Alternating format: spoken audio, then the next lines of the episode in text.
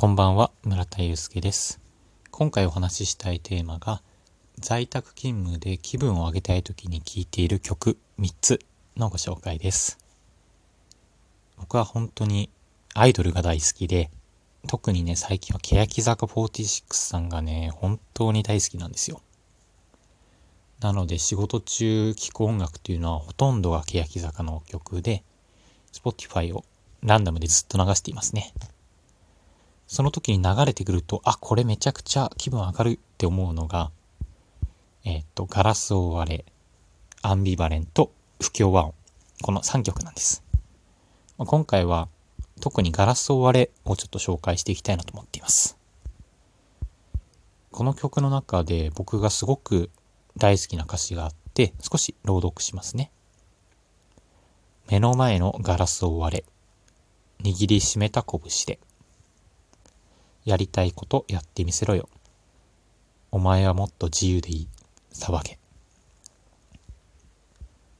まあ、ここ、サビの部分の歌詞なんですけれども、これがね、なんかね、行き詰まってる時とか、苦しい時に聞くとね、すごくね、共感するんですよ。というのもね、うん。まあ、頭の中でね、自分が何にぶつかってるのかっていうのがイメージできていて、で、この曲を聴くと、そのイメージの中にある壁をね、壊して一歩踏み出そうっていう気持ちになるんです。まあよく聞くシーンで言うと、まあ僕はお客様にお電話とかメールでアプローチしているのがメインな仕事なんですけれども、そういった前にね、この曲を聴くと一気にね、ギアが上がって、あ、よし、今日も一歩踏み出そうっていうふうに思えるんです。